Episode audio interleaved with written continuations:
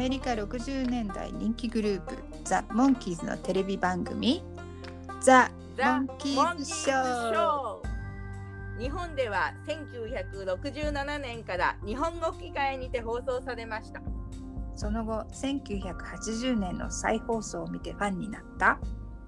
ちびうさぎバニーとデカウサギヘアがショーを振り返りながら日本語でモンキーズ愛を語り合います Let's go, the monkeys!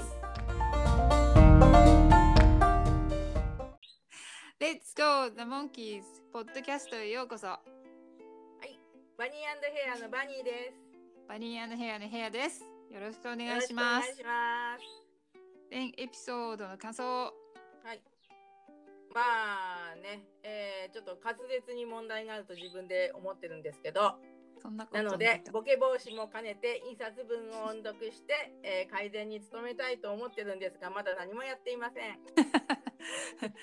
でもバニーさんの方が滑舌がいいと思います。そんなことないそんなことない絶対ない。あんまりあんまり頑張りすぎるとあの 私の方が取り残されてしまうのでえ。私も頑張ります。そんなことないです。はい、で、えーこのエピソードアップする頃には多分、はいミッキーのお誕生日は75い歳の誕生日、はい。おめでとうござおいます。めでとうございパチパチパチパチヒューヒューどんどん。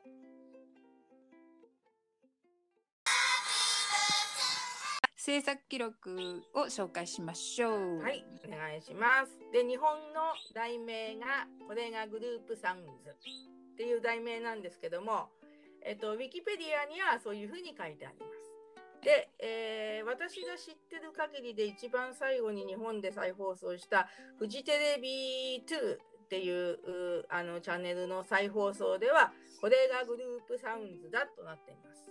だがついてるんですね。そうだがこれついてる。うんこれがこれが青春だみたいな。そうね。でこれが青春だもう検索したらちょうど1966年から67年に日本テレビで放送しているので、まあそこからかなっていう気も、うんまあね。どうねそうかもし。れない。はい。そうですね。で、日本の放送日が1967年10月27日です。昭和42年ですね。で、えー第4話となります。はい。で現代が Your Friendly Neighborhood Kidnappers うん。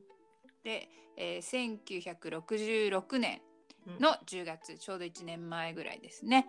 シーズン1のこちらも第4話で放送しています。うんうんうんうんありましたね。うん。うん、フレンドリーナイバーフッドっていう言い方はもう普通になんかよく使われてるみたいなんですけど最近で有名なのはスパイダーマンの映画の題名で、えーうんフレンドリーネイバーフッドスパイダーマン親愛なるあなたの隣人スパイダーマンという風な役になるようです。うん。はい。で撮影の方が、えーうん。1966年の7月25日から29日、うん。で、えーまあ、パイロットを入れて全部でこの、えーお話を取ったのが9本目にあたるわけですね。うん。で脚本書いた方がデイブ・エヴァンズさんという方で、うん。えーこのお話を入れて全部で8話書いていらっしゃるそうです。はい。うん、で前回ねあの鳥羽さんの回とお話にちょっと関わってるよっていう話をしたデイビッド・パニックさんっていう方が脚本家もいらっしゃるんですけどその脚本家もこのかんこ今回のデイブ・エヴァンズさんもなんですけど、えっと、このモンキーズショー以外にも「うんラーフ・イン」っていうバラエティ番組があるそうなんでその方の脚本も手掛けていったようです。ああ、なんか YouTube でね、なんか見たことあるけれども、あのピーター抜けちゃって、デイビーとミッキーとマイクも出てたやつですよね。なんかいろんな形の窓からなんかいろんな人が顔を出して、多分面白いことを言ってるんじゃないかと私は全然わかんないんですけどね。ジョジョークみたいなねアメリカうんンジョークみたいなのをポンポンポンってリズムに乗っていうような感じの番組ですね。うん、なるほど。んで、えー演出がおなじみのジェームス・フローリンさん、ねゴーストタウンとお化け退治ときて今回ずっと続いてますね。うん、ねほとんどジェームズさんじゃないのっていうそういう漠然とした 思いがあったんですけどね。そうですよね。まあ、うん。うん最初のうちは、えーショーが軌道に乗るように、えージェームス・フローリーさんとボブ・ラフェルソンさんが主に演出していたのではないかっていうなんかね誰か話してたことがありました。でもフローリーさんはもう半分以上58話のうち半数以上をフローリーさんが演出してるので、うん。まあ、マリーさんがほとんどって思うのも無理ないと思うんですね。うん。はい、で、はい。このお話の挿入歌は、えーデビュー曲の恋の終列車ですね。まあ、うん前回のおはお化け退治の時にうん初登場、日本も、えーアメリカも初登場だったんですけど、その引き続きプロモーションですね。うーんであとはやっぱりトミー・ボイスとボビー・ハートのステッピングストーンが入ってますね。そうですね。うで、えーあとクレジットエンドクレジットの方では書かれてないんですけどお話の中には、えーダンスを続けようレッツダンスオンですね。こちらもボイスハートですね。ん。ボイスハート。グイグイって感じですね、はあ。ね。うん。クレジットに書かれてないってことは当初はね使おうと思ってなかったのかもしれないですよね。どうなんでしょうね。ね。はい。うん。よくわかってないですけど、はい。で。えー再放送の方は、えーこの、うんお話が再放送したのが67年の5月15日の時には、えー挿入歌の方が入れ替わってて恋はちょっぴりとどこかで知った子になってます。ね、で、えーうん CBS と ABC の土曜の午後の再放送うんもうちょっと後の方でやった、えー再放送の時には、えージェフ・バリーとアンディ・キムの作品でうん「Do You Feel It Too」っていう曲ですね。ああそうですね。日本語の題名が恋のフィーリングかな。ねね、最初のあのモンキーズの時の一番最後のアルバムの「チェンジズ」からの曲だと思います。なるほど、はいうん日本の題名全然わかんないんでわかんないね、でもね。頼りにしてます。いやいやとんでもございません。はい。ではここからショーのお話に沿ってお話ししていきましょう。はい、お願いします。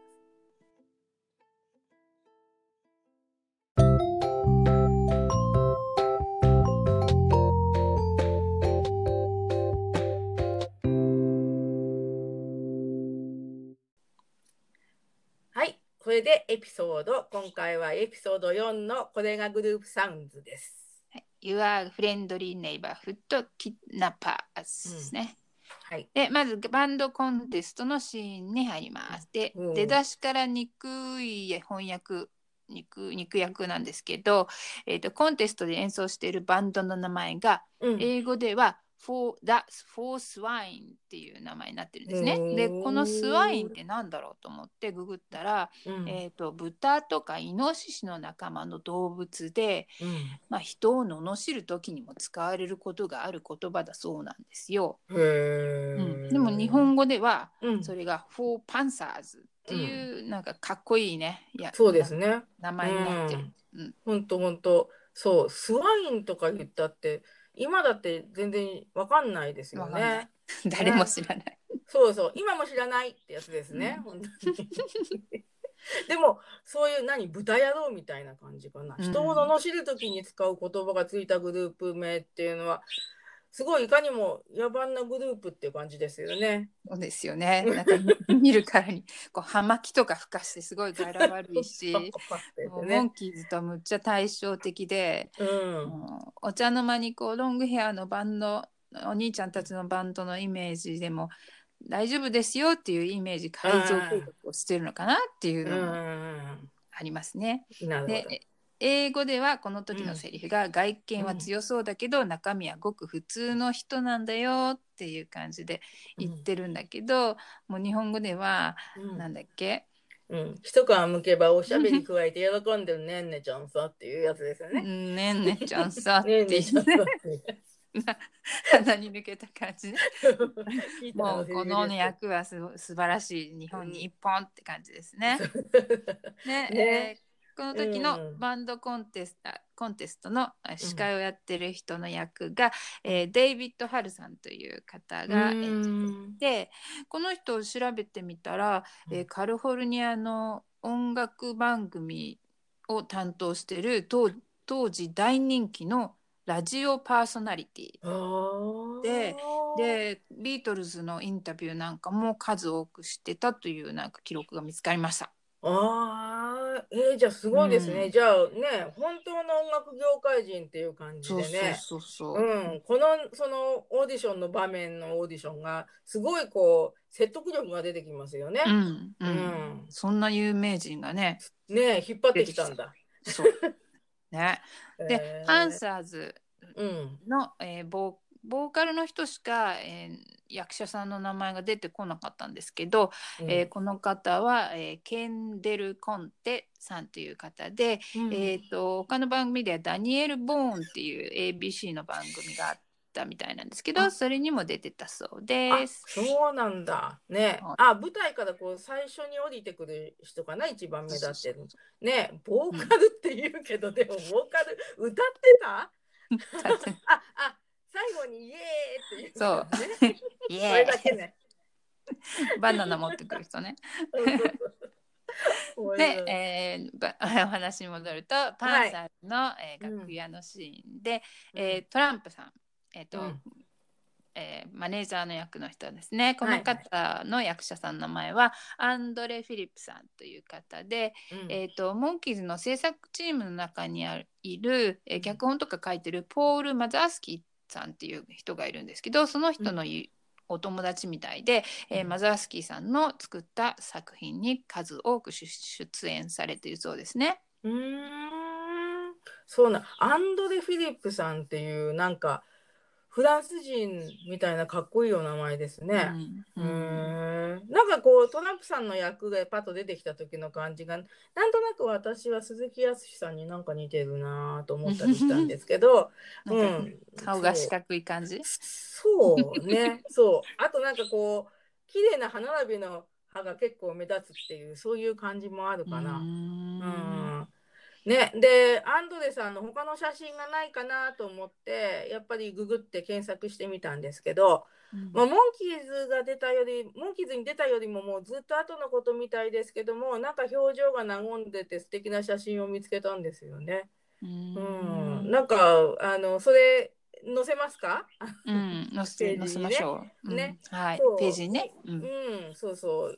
なんかね、一般的に俳優さんっていうのはね、悪役専門の方とかもいらっしゃいますけど、やっぱり素顔の写真は皆さん素敵なんだなって思うことがあって、やっぱり演じてるんだなっていう、そういう感じがします。うん、ね、俳優さんですね。ねうんそう。で、ね、あの、フォーパンサーズが降りてきた後に、こう、モンキーズをこうね、いろいろやる、なんていうのかな、あの、フォーパンサーズの関係者ってことをもう、もうすでに視聴者にばらしてますよね。そうそうそうそう。でね。ねわざとこう視聴者にばらして、うん。うんあハラハラさせるっていう感じの作戦かもしれませんね。そう、そうかもしれないですね。うんそう。で、あとそうだ、えっ、と、トランプ役の声優さんは、えっ、と、内海健二さんっていう方で、はいね、えっ、と、サリーちゃんのパパとかね、うんまあ、あとお父さんとかうん位の高い人とか博士とかそういう役を当てるのが多かった人のようですうん。はい。うんなるほどね。はい。えーベートーベンの交響曲第5番「運命」ね、じゃじゃじゃじゃーんねレコードに流れてしまうというね。うん、ピーターがこんなのお稽古したかしらって言ってなんか品のいいことを言っています。そうですね。でここでモンキーズのテーマがドンと始まります。はい。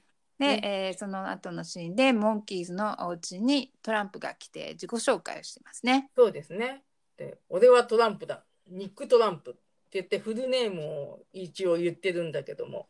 まあトランプさんっていう名前はね、あの 忘れない。ここで聞いちゃったらね、忘れない感じでね。まあうん今のアメリカの大統領がトランプさんですけど、トランプさんになった時に、もうこのニック・トランプを思い出しました、私はなる。ほど。すごい。ねでそこに「俺に下駄預けろ」うん、ボンって言って、すんごいでかい靴が飛んでくるんだけどね、トランプさんのところに。うん、なんかほら、あの、私は英語のセリフ全然わかんないんですけど、まあ、に英語では下駄預けろとは言わないでしょうね。だからそれに対して下駄預けろっていうふうに考えつくっていうのは、まあすごいプロだなと思いましたけど。はい。うん、でここで調べてみたので、えっはいとちょっと英語知識モンキーズショーワンポイント英語知識コーナうー。わーどんどんどんどんどん。でこの靴のところでねちょっと私も分かんなかったんでちょっと調べてみたら、うんはいえっ、とトランプのセリフが「Don't worry, the officials have assigned Nick Trump to get your publicity. You are shoe in」っていう最後の「shoe in」っていうところが何だろうと思って調べたらうんこの「shoe in」って、えー SHOO っていう「shoe」なんですね。うん。で「シュシュ」ってなんか追い払うような音をうん。出す時の「シュ」みたいなんですけど、うん。えーその意味が確実に勝てる人楽勝本命とかっていう意味があって、うん。まあ、トマトランプさんのセリフであれば、うん。俺に任せておけば楽勝間違いなしっていう感じのことを言ってるこのうん「シューイン」っていう意味なんだけど、うん。この「シュー」っていうのと、うん。あの靴っていうシューズのうん。シューズのシュー SH あー。うんそう。ES の方ね、シュー、はい。シューと片方のシューをかけてるのね。うんうん。で、それまあ、ギャグみたいな。あーええーいや英語のダジャレみたいなそういう感じなんですね。そんな感じなんですね。という、シューインのコーナーでした。はい、ありがとうございました。話に戻ると、はい。え4人がお家でいろいろそれぞれ生活をしている場面がうん。出てくるんですね。で、うん。デイビーの逆立ちをしている、あたうん。頭で逆立ちしてる、ううんん、ところにジャンプしてこう戻るところがすごいかっこいいんですけど、かっこいいですね。うん。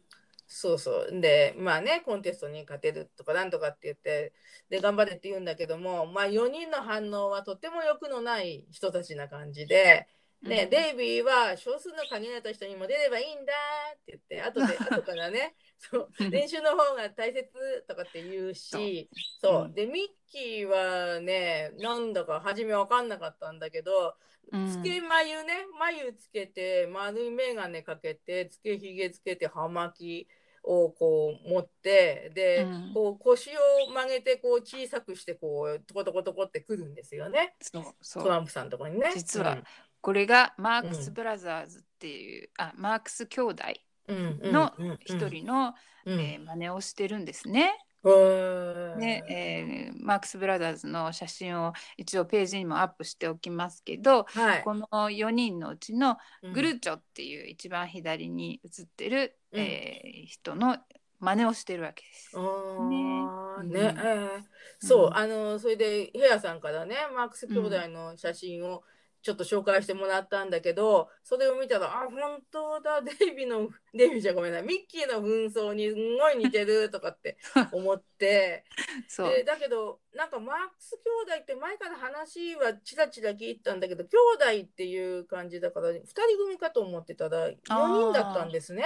そうそね。う。うんそうであとねそのこのあのマークス兄弟の写真がディレクターズチェアにこう座った写真なんだけれどもあの、んモンキーズもおのおのの名前が入ったディレクテディレクターズチェアありましたよね、うんそういうところもなんか共通点があるのかな？わかんないけど、うん。モンキーズショーは本当にマークス・ブラザーズをうん。うん基本にしてるっていうのをなんか聞いたことあるんで、うん。うん。ショーを始める前に4人に見せさせられたとか、おうん。お、あのフローリーさんがこの,、うん。あのこの4人みたいな風にっていううん指示があったらしいですよね。あうん。そうなんだ、そうそう。でモンキーズ賞がエミー賞を受賞した時も、うん。ボブだったかマーバートだったかフローリーさんだったか忘れちゃったけど、うんこのマークス・ブラザーズの4人の名前を言ってありがとうとかって言って言ううんなギャグの場面があしたあのそうなんだ。えというそう。でその紛争をしたミッキーがね、うんバーって来て「限られた人たちさ」とかって言うんですよね。アメリカのピグミー族みたいな、そうそれでいいんじゃよ。結構結構ってやつですね。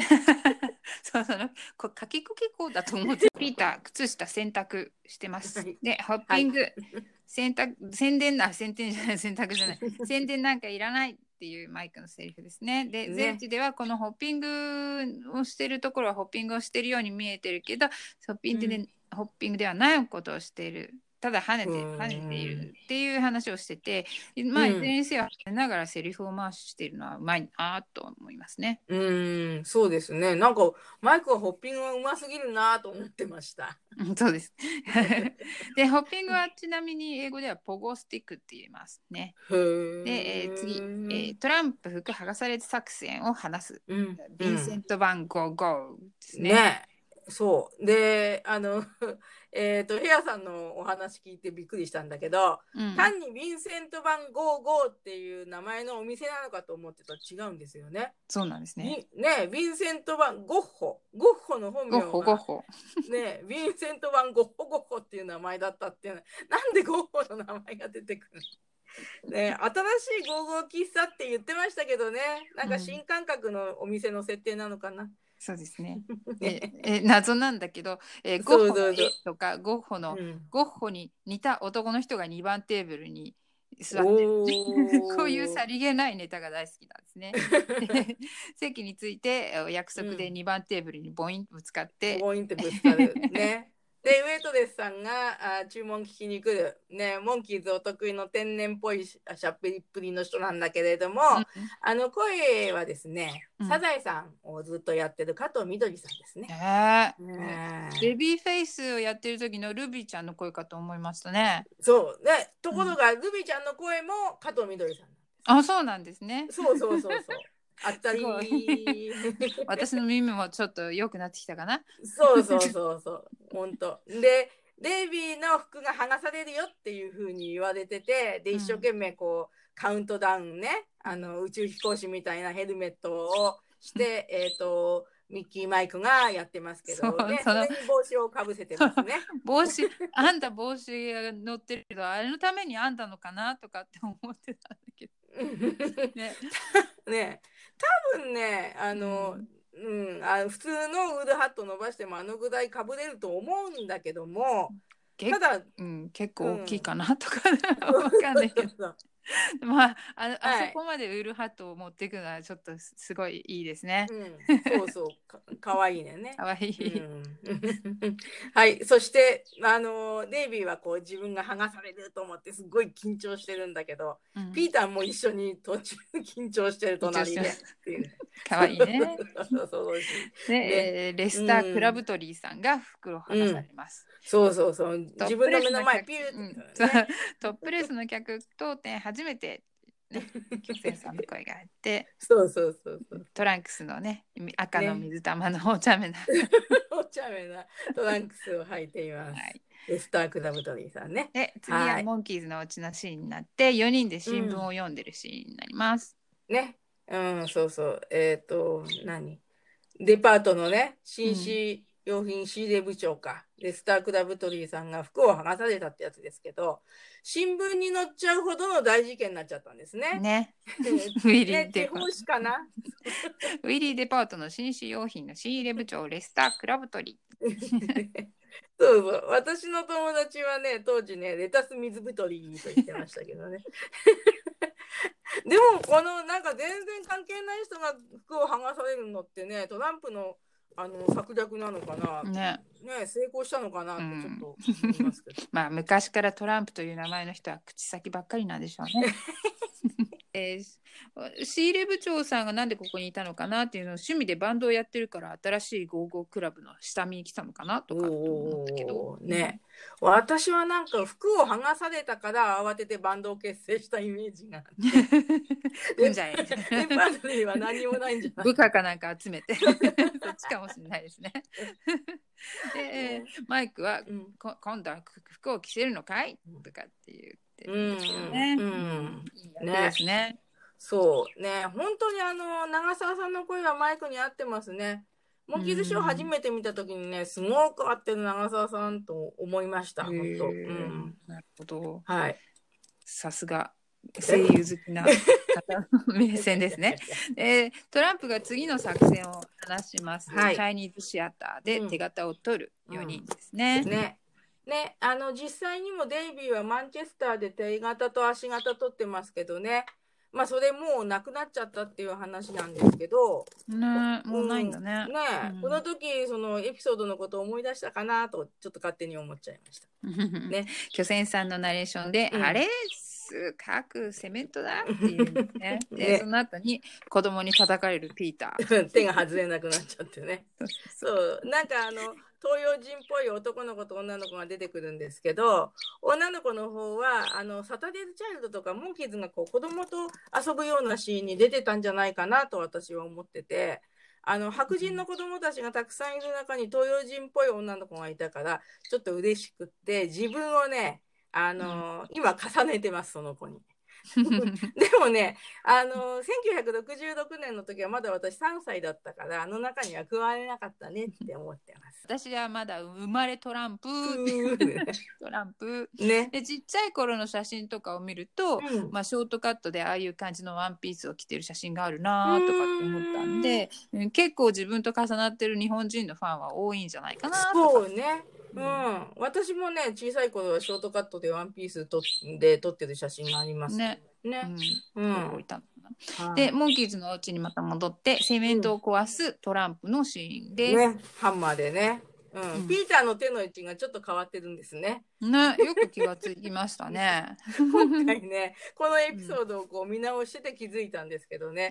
でもまあ考えてみるとどうやってセメントのこうパネルごと外して家に運んだんだろうなっていうのもあるんだけど。う んモンキーマジックですね。そうですね。で、ミッキーがギターが弾けなくなっちまうっていうギャグが入って、で、ゼルチの方ではね、この4人の主役で成り立つプロジェクトなのに、4人の扱いがこういう雑すぎるとかって言って、そう怪我したらどうするんだとかっていう本当ね、そうそう、う。ん。それはそう。思う。だからトランプ役のアンドレイさんは、あの、モンキーズの手の方にハンマーをぶつけないように、こう、プレッシャーの中で演技をしたんじゃないかなと思ってて、うん。で、デイビーが多分あれ台本にあると思うんだけど、こう、バンってやられた時に、あーって声を上げるんだけど、でも、うんこう、ハンマーが降りた瞬間に、こう、悲鳴を上げてることに対して、な、なんかわかんない。こっちの気のせいか、アンドレさんが一瞬ギョッとしているように見えたんですけど、見ました。どうなんでしょうね。うん。で、えートランプが誘拐作戦の話をします。うんで、ミッキーが家が貧乏だからお金もらって返されたよっていう。お金持ち ですけど。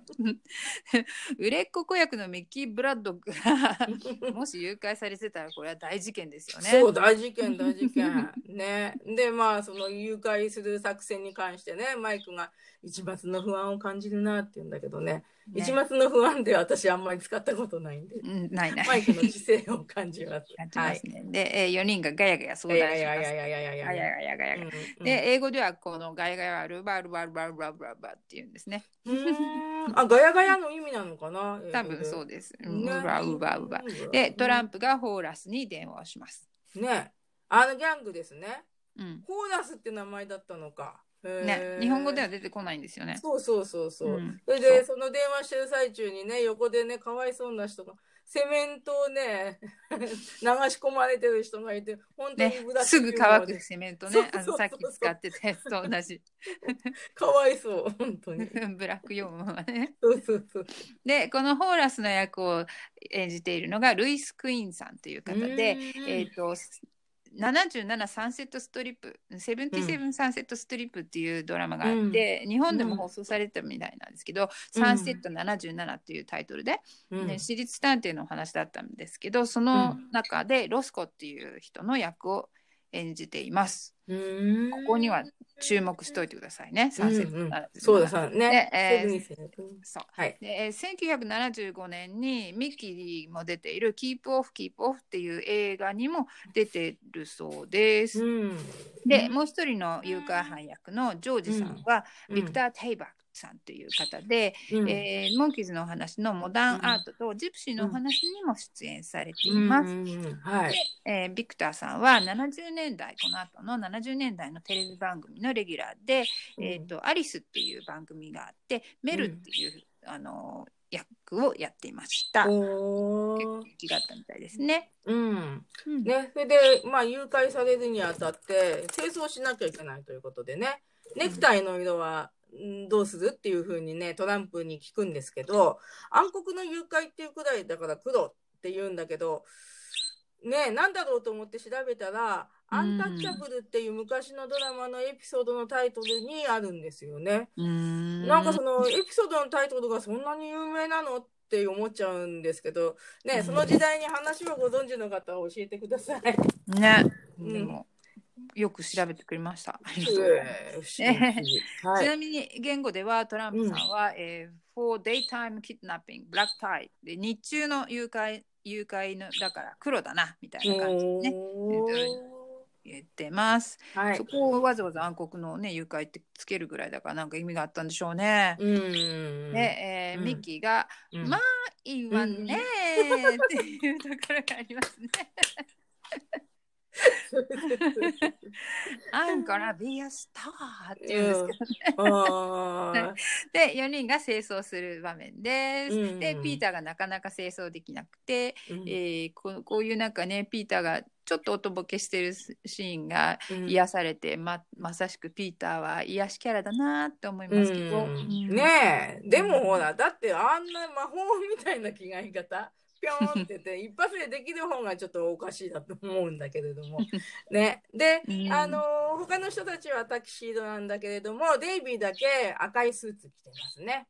ね、うん、なんでだろう。ん。ん、なんかよでも4人はかっこいいから私的にはもう、うん。清掃してくれてありがとうみたいな感じなんですよそうね。うん、なるほどね。はい。ね。で、あの、赤いの、デイビーだけ赤いの着てるっていうのは、あの、ディレクテディレクターズチェアで4人でこう振り返って撮ってる写真がありますけうんうんうんど、あれはその時に撮ったのかなってちょっと勘ぐってしまいます。うん、もしかしたらそうかもしれないですね。ね、もしかしたらね。うん、で、うんあのあのあれ着てるやつでおもあの好きなのが屋根を上がっていくシーンみたいなのあるじゃないですか。あーはいうのカットの時も好きですね。えーっとあとどこかのポッドキャストで言ってたんですけどデイビーはうん衣装がこうショーをやるたびに衣装がもらえるのが嬉しくて、でできるだけ衣装の中ですごい自分の好きないいいいものを選んでたっていう話をしてたんであそれでそうなんあの、うん。赤が気に入ったのかなとかって思う。あーねえ。まあ今まで苦労してたんでしょうね。ねえ、うんでアートフルドジャーの役だって、うんオリバーの衣装ボロボロだしね。そうですね。かわいそう そういう役どころそういう役どころが多かっ で、えーピーターが誘拐犯に遅刻されるのが一番に頭にくるよ。うそうそうね、怒ってますね。怒ってます。で、えー電話電話するシーンがあって、ねマイクちゃんですね。え 赤ちゃん言葉でね笑わせるね。この言葉遣いで笑わせるいいこう役ですよね。役うん日本訳のいい作り方ですけれども英語では、えー、と赤ちゃん言葉で話してるわけじゃなくて、うんえーコールセンターの人の真似をしてるんですねミッキーは。キッナッパーズとかってアンサリングサービスとかって言ってますね。ちょっと声を変えて感じなんですけどね。そうなんだ。うーんはいで、ね、一番最後に待ちましょう。待ちましょミッキーのマイクで言うのがすごい軽くていいですう。ね。いいですね。はい。はいねでホーラスとジョージが間違えてうん老夫婦の家に入っていきます。うん。ね。まあ、すごい、あの、一応、ゆ誘拐犯で悪い人でギャングだと思うんですけど、すっごく丁寧にね、あの、うん老夫婦の家で、あの、番地を聞いてますね。はい。うん。でこの近所に住む老夫婦のこの奥様とあの、うんご夫婦なんですけど奥様の方だけの記憶が、記録が分かってで、うんこの役者さんがジョージア・シュミットさんっていう方で、えっ、と日本語放送の41話目の「ゴーゴー無人島」のお話にも彼女は出てきます。旦那さん役の人も可愛いんですけどね。ね、うん、うん。はい、でうんホーラスが、えーマイク一回ドアを開けてマイクに住所を確認しますね。で英語では、えー、1334 1334って言ってるんですけど、えーうん。日本語では34番地って聞いてますね。うん。で、えーこの住所についてモンキーズのお家の住所についてちょっと見てみたら、うん。えーウィキペディアに載ってたんですけど、えーお話のたびにちょっと違う若干違うみたいで、えー、と1424マリブマリーブって言ってるシーンもあったりとか、うん1438ノースビーチウッドって言ってるシーンがあったりとか、でヘッドの方では1334ノースビーチウッドドライブハリウッドカリフォルニアってもうすごいなんかハリウッドって入っちゃってる。そういうシーンがあったりとかしてるらしいですけど今回のお話では1334ノースビーチウッドドライブハリウッドノースビーチウッドなんていうのかな。で、うんこのアドレスあの住所1334ノースビーチウッドドライブハリウッドカリフォルニアっていうのは、えーうん60年代のアメリカの雑誌では、この住所がモンキーズのファンレターの宛先ですよっていうふうに雑誌で紹介してたそうなんですよね。へえ、うんそうなんだ。うーん、じゃあ、モンキーズの住所としてファンレターの宛先を言ってるっていうのはいいことですね、でもね。ね、つながってますね。ほんと。うんで、おばあさん、バイチャって言って言うのそうそうね。あられちゃんみたいいいにね。ね。で、まあ、誘拐犯がモンキーズのお家を訪ねてくると。それで、こう、ね、一回丁寧に住所、こちらはこの番地でしょうかって言って、はいって言って、で、一回ドアを閉めて、で、また開いて落とすんですね。そうそねう。ね、気分を変えてるね、もう一回 そうそうそうね。さらっと捨ててっていうのでピーターが皿をガシャーって落としてしまうのね。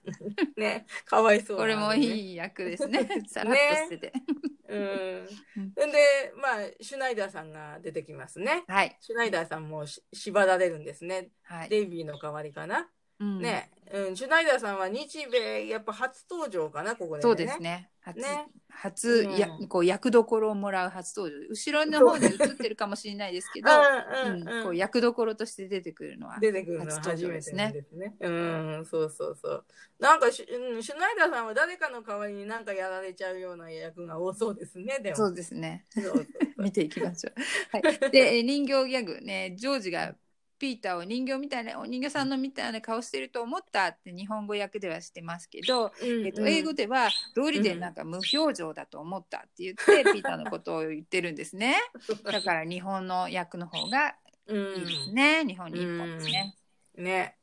で、ヴィンセント番55に行けって言われて、踊りなんか踊れないよみたいな話をしててね。うん。で、ジョージさんが踊るんだね。うん、で、ホーラスさんがね、カマカそうメラそう。そう目線で。カメラ目こうするんだダンスでそこのところにあの、うん。テロップみたいなのが出てきて、はい。表示しててカシカシアス・クレイ・ウォッチアウトって英語で出てくるんですけど、うん。えっ、とここの時にヘビー級のチャンピオンも逃げ出すねって巨泉さんの声が入ってるんですけど、このカシアス・クレイっていうのは、えーとヘビー級のチャンピオンだったモハメッド・アリがうん。64年に、えー改名モハメッド・アリに改名する前の名前がカシアス・クレイっていう名前だったそうなんですね。あ、そうなんだ。そうらしいです。だけどもう66年うんこの撮影をしてた時にはもうモハメド・アリになってたんですけど、うんわざわざその昔の名前を出してきて、えーうん気気をつけろみたいな感じに書いてあったんですね。面白い。奥の深深すぎてわかんないギャグです わかんない。ね。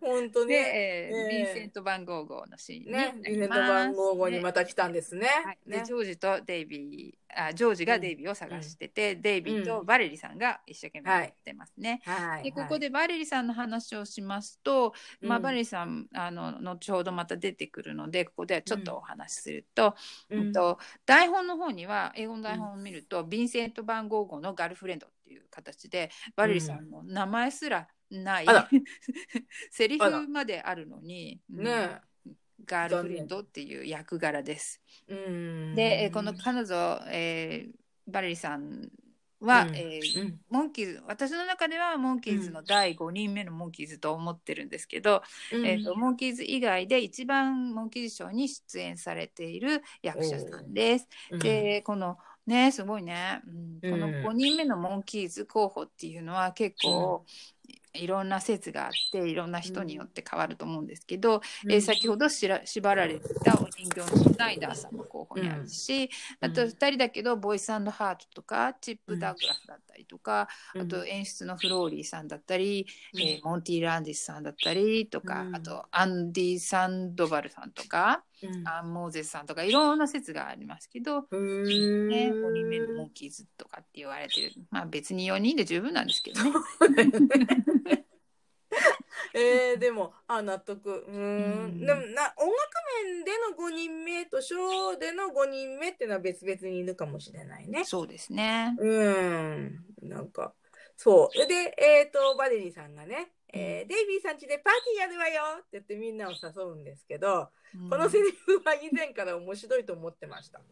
ね、さん付けするからかな。ね、デイビーさんってそうそうそうそうそう。う んいいですよね。で、ね若者がゾロゾロゾロっとみんなについていって、デイビーの家に行っちゃいます。で、デイビーがうんただいまってみんなに言うのね。もう全然罪悪感なくね。その言い方がすごい、こう、源太郎さんのただいまがすごいいいですね。かわいいねかわいいですね。で、ジョージが怯えてて、若者がゾロゾロゾロゾロっと入ってきて、うん。レッツダンスオンがジュークボックスをと流れます。はいはい。ね。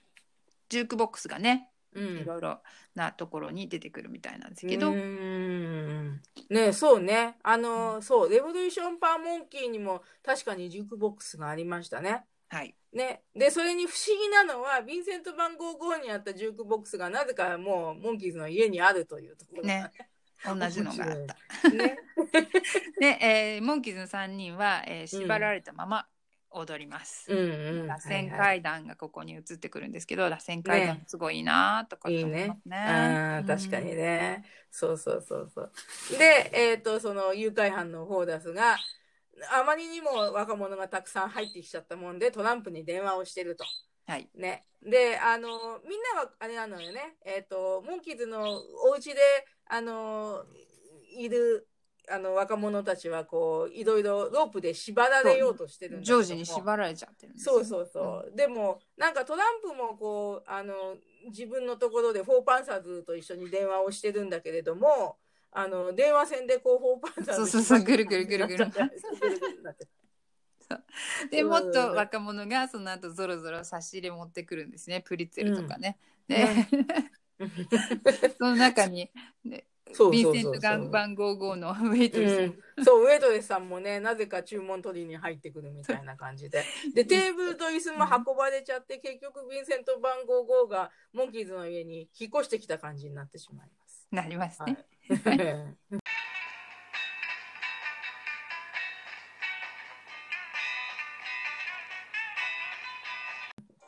では、えー後半の方に入ります。いらっしゃい。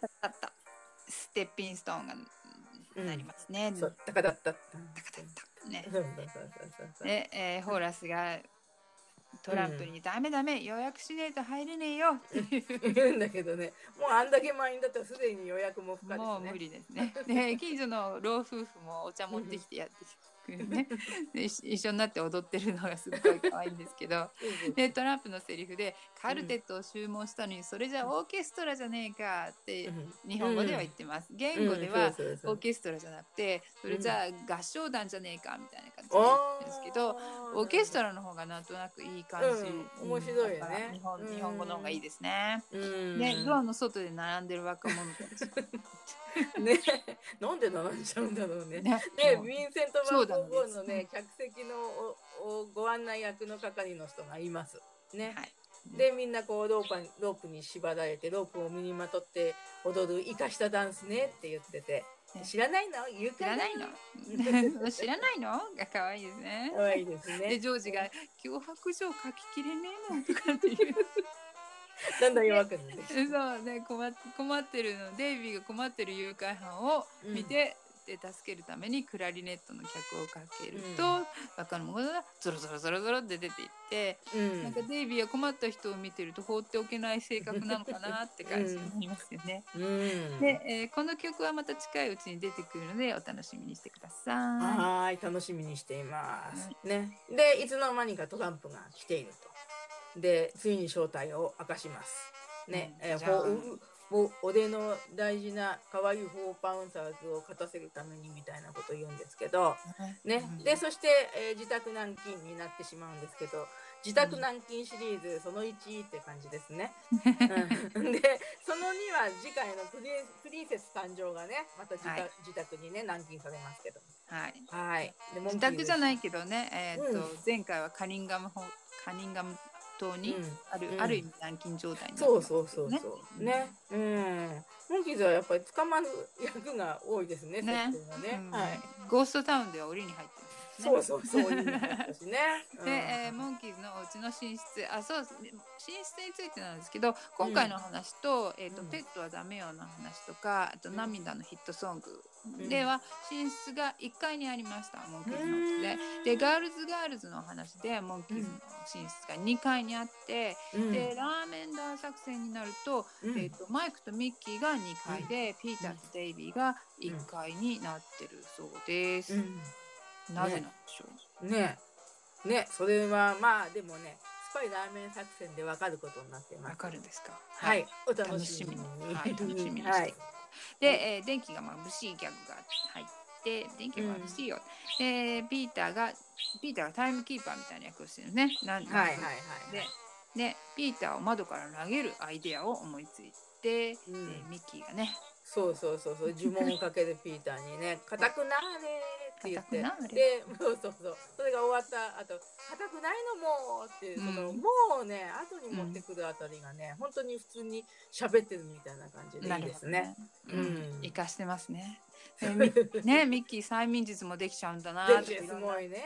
ミッキーは本当に薬作ったりとかね。そうそうシシーツをビリビリって破ってロープを作ってそう2階,、二階に上がるなのにいここは1階なのに、うん。そうそうそうそうそう。ね。そう。でピーターが「俺のシーツひどいな」って言って「ピーター俺」とか自分のこと言ってます。ねね。僕じゃないんだね。僕じゃない。ね。で1階1階だよ。ここは1階なんだぞってマイク言って。て、1階ならじゃあ窓から普通に逃げれるじゃんとか。ねえロープやんなくてもね。でその後でまた今度ミッキーが五円玉を手で握って殴ると硬くなるっていうねアイデアを思いつくんだけど、やっぱりなんかパンチすれば痛いよね。痛いよね。ね。でまたあ痛かったみたいなシーンが出てくる。やっぱり痛かったんだな。痛痛かった。でマイクが怪我しないようにやってくれよな。って心配しててね。そう。リーダー的な存在だなっていうね本だね。当マイクはもういつもリーダーだよね。うん。長澤淳さんの声もなんか落ち着いててリーダー的な声だよね。うん、そうね。ね、で長澤淳さんは本当に実際スリーファンキーズのリーダーだったみたいですね。あすいませんそうそうそう、私調べました。うんなるほどはい、説得力。そういうところね。はい。で、えっ、と、まあ、ニトログリセリンがあるんだぞって言って、白衣みたいのに着替えて、今度ミッキーがそれをこう脅すというね。ううんん。なんか、あの、ちょっと、うん強靭の拍手みたいな、そういう感じですね。うんうんで、そうしたら、あーやめたって言って、誘拐たちがこう、ね、あのー手を挙げちゃうんですけど、ね。はい。で、それでこう、自宅にこう、あ自宅の、えっ、と、寝室に、こう、軟禁してしまうと、逆に、そうはい。誘拐者の方を。そうここでうルイス・クイーンさんのん。うん。うん。日本語だけにあるセリフがねね。そうですうん。サンセット77で見たことあるもんって言って、うん。こういうここでね英語ではこんなこと言ってないんですけど、うん。ルイス・クイーンさんがサンセット77に出てたっていうことで、うん。どうやって逃げればいいんだ？うんサンセット77で見たことあるっていう。ね。憎い役ですね。ねそうね。とろけまくりもいいとこ。ろ。うん。そうそう。サンセット77の時のあのクイーンさんと同じ声優さんがやっぱりうん。今回も演じてられるんですね。ううん。んなんか島牛尾さんっていうのかな。ちょっとあんまり存じ上げないんですけど、うん。はい。すごいですよね。声優さんも、まさかモンキーズショーに呼ばれるとは。ねえね探偵のドラマに出てた人が、モンキーズショーに呼ばれるとは思わなかったでしょうね。ねえそうですね。本当に。うん。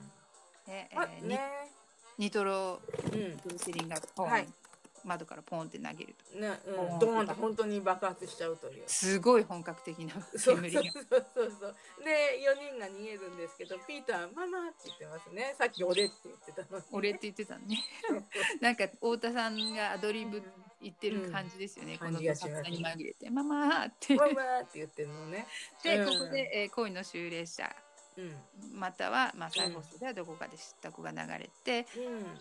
そうそう。ね。で、こう、あの、追っかけっこが始まるんですけど、いつの間にかこう、ユニフォームの、えあの、エイトボタンに着替えてるモンキーズがいまねす。タキシードじゃなくなってますね。です。そうですで逃げ回るしあの映像がすごいなんかチープな感じでベンチの周りをぐるぐるぐるって走ったりとかデイビーがね植木の向こうからポンって投げられちゃあって しまうとか、まあね。結構この映像チープって感じなんですけど、で最後の方にコンテストに間に合って歌ってるシーンがあるんだけど、うん。デイビーのなんか演奏してる感じで歌ってる感じがパンパパンパンっていう感じのうん口節を言ってるのね。ええそれがええ恋の終列車の時には全然合わないんだけど、うん。えー再放送の時にはどこかで知った子になった時はあパンパンパンのところでパンパンって言ってるなとかっていうのが合ってるなそこまで計算してなかったですよね。ねね。うーん。で、そうそう。で、結局コンテストには間に合った。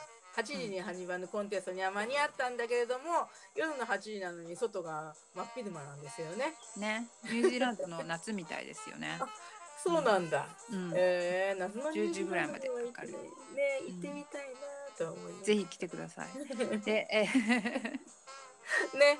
で、あの、司会の人の話があります。ね。はい、えーここで不正行為が明るみに出ました。で、逮捕されたのはトランプとフォーパンサーズがこう檻に入ってましたね。檻に入ってるね、はい。しばしばの模様の。で、特別な控除がはあモンキーズがね、被害被害者だったから特別な控除が払われたのは当然でしょうって言うから、うん。モンキーズはもうその気になってますね。ね。もううん。視聴者もその気になってますよね。そうそうそうそうそう。で、えここで結果発表の前にピーターがコマーシャルのシーンがありますよってカメラに向かって言ってるシーンがあるんですけど、はいこ。れは日本語ではこのシーンが多分ないですねないからカットされたんでしょうね。うん、カットされてますね。えー、じゃああれそのシーンをねあのアメリカとかで見た人はすんごい気を持たせてますね。ね。うんはい。ね。でそして結果発表で、えー優勝はレスタークラブトリーとスリーキャースっていうね。英語ではレスタークラブトリースリークラブズですね。うんだからまあパンサーもあったけど、ね、猫科が好きなのかしらと思ったんですけどね。うん、ねクラブズっていうのはカニたちってことそうカニ、カニだね。うーん、そっか。んクラブトリーだからクラブなのかなとかって思ったけど わかんないそうかけ。ど。うん。えー、あクラブが2回出てくるんだ。ねクラブクラブ。うん、クラブクラブね。ああ、そうか。な、スリーキャーツっていうのはフォーパンサーズとかけてる感じがするのね、日本はね。ううんん。おっさんたちなのに可愛くキャッツにしてるところが面白いかもしそうですれない。ねね。。うん。まあそれにしてもまさか服を剥がされたおじさんがうん。また出てくるとはみじんも思わなかったですね。自分は思わなかった、本当、うんもうこのうちはね、モンキーズ最大と言ってもいいほどのすご落ちだと思いますね。ね、うん。そう。バニバニヘイスゴーチ賞決定。パチパチパチパチ。でそこでマイクが一曲も歌ってないのにずる,、ずるっこいよなって言ってるので。うんずるっこいってどっかの方言なのかなと思ってググってみたんですけど、うん何も出てこなかったんですよね。ね。うーん。まあ、ちょっと翻訳とかね、演出家の方のね、作った言葉じゃないかな、ずっこいよね、百個いみたいなね。うんね。うんまあ、あの、あれを見た高校時代ね、一時期ね、ずっこいよなを使ってました。使わせてもらってました。はい。うんね。流行り言葉。そう、早いこと。はい。ミッキーがで、ミッキーが、あら？って言って、服を剥がし合うようなシーンですけど。のうん。モンキーズシャツを脱ぐんだよね。うん衣装のジーン・アッシュマンさんに怒られるから破らない 一個も破らない。うん。でデイビーだけなぜか一人だけ日焼けしてる、うん他のうん。他の人は白いのに一人だけ小麦色の肌なんですよね。おーなんかホテルの芝生でトップレスであれですか？白鳥と遊んでたんでしょうかね。別の話です。別の話ですね。はいはいマリブビーチで遊んでたんでしょうね。あ遊んでたパティーナ姫をあ見つけるために。ね抱っこしてる。はい、でここでお話が終わって、えー次が生の声が聞けるインタビューのシーンが入ります。あこれは日本語放送でも放送してたのかな、えっ、とね、うんえーフジテレビ2での再放送ではインタビューシーンはなかったです。うんであの日本で売られたレーザーディスク版では、うん字幕をつけたインタビューシーンがありましたね。そうなんだ、はいはい。インタビューシーンはまあ前回もこんな感じだねって軽く話したので今回も見て感じたことをさらっといこうかなと思います。うんではい。他のポッドキャストでこのインタビューシーンについて話してたのうんを聞いてるとマイクが質問に答えにくいようなことをわざとボブが、うんえーとうん質問して困らせているように感じるっていう人がいましたね。うーん、そうそう。日本語字幕をこう見て読んでるとね、うんマイクが自分でね、うん早死にすると言われてたとか、人生の落語者だったとかっていうふうに答えてるってことになってます。そう言いにくいことばっかり、そうマイクって正直すぎる部分があるから、ちょっといじられやすいのかなっていうのもありますよね。で4人ともインタビューすごい嫌そうなのが伝わってくるんですけど私たちファンにとってはお芝居していないこの素の感じの4人が見れる貴重な時間だしモンキーズを知らない人がこういうのを見てもやっぱりこういう姿を見てああ愛着が湧くんじゃないかなって気がしますよね。そう思います。ううん。ん。でパイロットを作った時に、まあ、そのことに、なんていうの、うん。この素の彼らを見ると愛着が湧くんだっていうことに気が気がついたボブとバートが、わざとこの作戦を使ってねこうやって小出しに本人のうん可愛いところを見せて私たちコロッとい行かせようっていう作戦なのかなっていう 作戦にまんまとしてやられた私たちやられたねですけどね。はい。うん。ね。ピーターの靴下の色が違うって。そう、板の靴例下の色がによってね。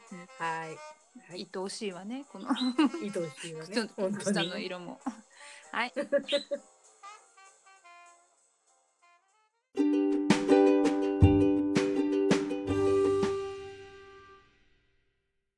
日本放送4話目終わりました。はい。これがねグループサウンズ、サンズ。うん。サウンズだ。服を剥がされたい。うん。う。で、スタークラブとミートスリーキャッのツのお話でしたいね。かがでしたか、はーい。ね。えっ、とね、今回のエピソードを終えて印象に残ったことっていうのはね、ごめんなさい。私はね、本当に一番最後のオチね。うん。もう、もうレスタークラブトリーとスリーキャーツって言って出てくるシーンがね、本当に好きで、ね、モンキーズのシーンじゃなくてごめんなさいってよっ感じで。ぽど好きだオチだったんですね。そうそうそうそうそうそう。ねえ、本当だからね、これを聞いている世界中？のモンキーズファンに、ちょっと謝りたいんですけど、うん。でもモンキーズが勝つっていうね、前振りをね、本当のね、音楽評論家というか DJ の方、がもう司会者にもうすごく言わせといて、うん。もうあの逆転のオチっていうのはねほんとピーターに求愛された姫がねカツラを取ったらマイクだっていうよりもね もうそれよりもなんか私にしてみればすごいオチって考えちゃうんですね。そうですか。うんまあ私はい。も今回の感想って言っても繰り返しになっちゃうんですけど、えモンキーズのお家の中がよく見れるお話だなっていうのがすごい嬉しいですね。でこのお家のレイアウトとか、もう家具とかもう壁にあるものとかもみんなすごい好きで、うん。うん。なんていうの今 VR ゴーグルっていうのがあるじゃないですか。はい。うんはいでこうツアーバーチャルツアーとかできたらいいなとかって思うぐらいあの、うん。お家の中好きですね。ああサンドバルさんに提案してみたら、ね本当、うん。ちょっとライノで作ってもらえませんかね。いくらかロイヤリティもあるかな提案したから。ね、提案したら。で、えーとうん。この話の中でチャイニーズシアターの前で手形を取るシーンがあったんですけどモンキーズは実際にハリウッド・ウォーク・オブ・フェイムの星をうん。1989年7月10日、6675ハリウッド・ブルバードに音楽部門として設置されました。うんでテレビ部門っていうのもあってテレビ部門と音楽部門両方取ったのかなとかって思ってたんですけど、まあ、調べてみたら音楽部門として設置されたんですね。へえ、よかったよかっねた。おめでとうございます。ね、本人たちにとっては、まあ、音楽部門でここにあの登録されるっていうのはすごい誇り誇らしいことだったんじゃないかなって思います。そうですねうんうんはい。こっちここで、うん、と手はい。紙シーンがあったので、ここで話したかしたかったかなと思います。はい。では、はい。えー次次回のお知らせです。はい。はい。えねエピソード5ですね。はい。日本。プリンセス誕はい。生、プリンセス誕生、はい。現代がロイヤルフラッシュですね。記念すべはい。きアメリカ第1話なので、ね。はいうん。でね。デイビーもうん。このお話が好きだと言ってたお話で、うん、うん。デイビーのコメンタリーもありますので楽しみですね。そうですね。はそーい。れでは次回エピソード5でお会いしましょはーい。せーの。せーの。う。レッ Let's go the monkeys!